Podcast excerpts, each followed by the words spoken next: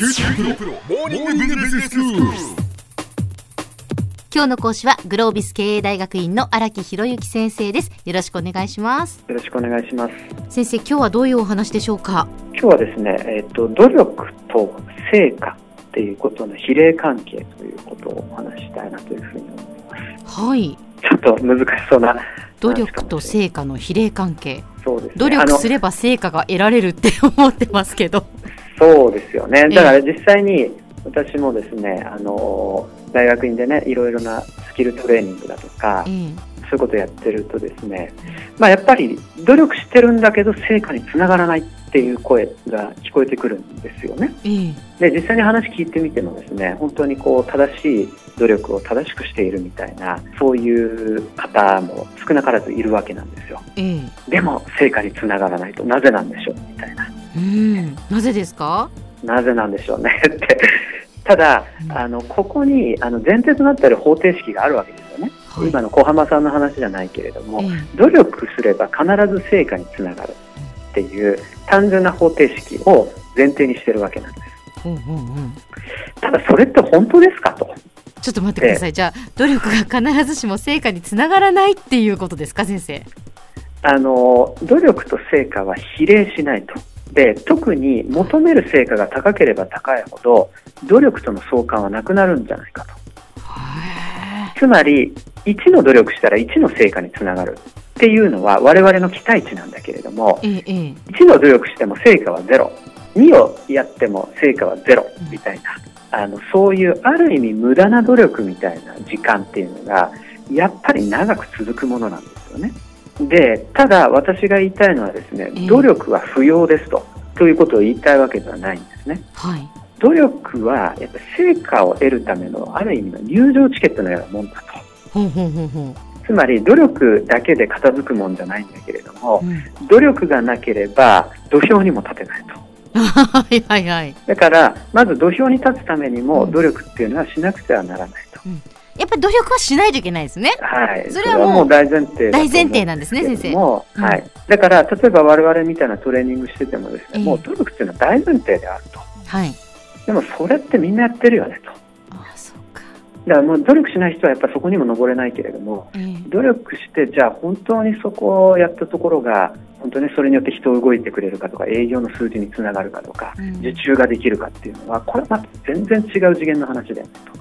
やっぱね、努力をしてるっていう事実によって、やっぱもうそういう思考になっちゃうパターンっていうのは少なからずあるわけですよね。うんはいもう自分はすごく頑張ってる自分なりにね頑張っててやっぱり努力してるんだから成果が出るはずだっていうふうに思ってしまうってことですね。はい。ええでももう入場券もらったよって。うんよかったじゃんって。うんから入場券もらった後どうするかだよね。あの、そういうメッセージになっていくわけなんですけれどもそういう。ことかそうですね、はいそっかそっか試合会場には入れるわけですねそうなんです。努力したら。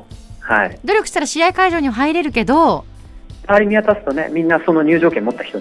持った人たちですねやっぱり努力してる人たちはそこに来れるわけですからねそうそうそうそ試合会場にはみんな入れるんだ努力してればう。うん。だけどその先ですよねそうなんです。あただね、これおもう一つ面白い側面があると思ってるんですけれどーも、え努力が必要な理由っていうのは、入場券を得るためっていうのもあるんですけれどえも、はい努力っていうのは本来想定しなかった別の成果を連れてくる可能性があるというのが、やっぱり一つの面白いことだと思うんですね。はあつまり、わかりやすい例でいくと、ええ甲子園目指してずっと努力してきましたと。うんでも野球では全然成果出ませんでした。うんただそこで培った忍耐力みたいなものが社会人になって役立ったみたいなことってまあベタな例ですけどいくらでも思いつくわけですよね。そういうことってありますよね。はい、ええだから甲子園っていう成果は得られなかったんだけれども、うん形を変えた成果っていうのを連れてくるわけなんです。はいはいはいはい。でこれはじゃあどんな成果を引き連れてくれるのかっていうのは分かんないんですよね。わかんないですね。分かんないし理屈はないしもうはっきり言って運とか縁の問題ええだったりもするんですけれども、だからこそ我々はそういう努力の力を信じてことに励む必要があると。ね。短期的な成果はつながるかどうかわからないと。ええええ。ただ中長期的に見たら別のものを連れてきてくれると。うん。そういう可能性があると。うんだからあの努力をすれば成果につながるっていうこれ安易な努力信奉だと思うんですけれども、はいはいそういうはい短期的な話ではなくて、ええこの過程っていうのがいつかプラスにつながるとうんプラスになるということを信じてやっぱり目の前にあることに取り組んでいくしかないのかなというふうに思うわけなんですね。そうですね。なんか本当あの先生がおっしゃることよくわかるというかね努力しないでいいってことじゃないってことですよね。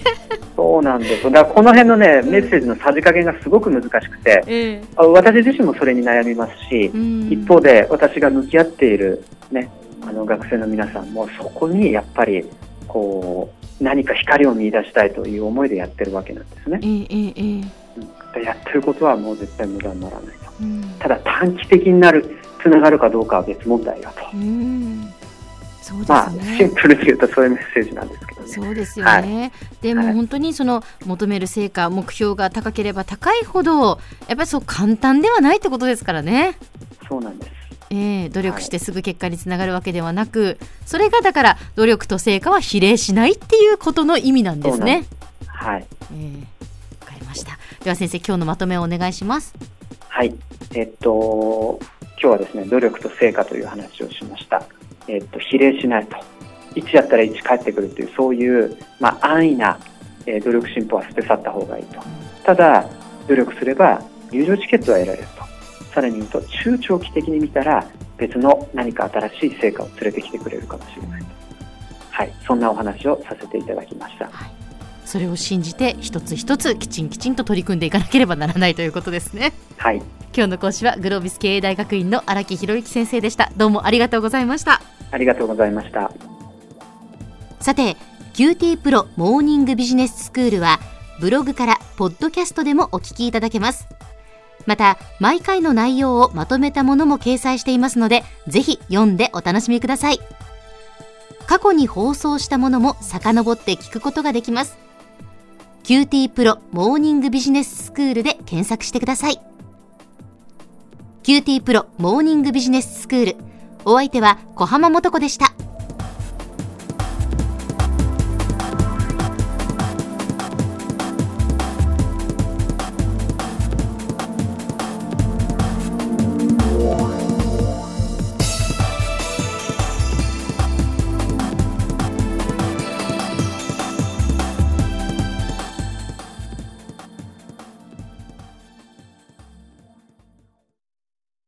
QT PRO は通信ネットワーク、セキュリティ、クラウドなど QT ネットがお届けする ICT サービスです。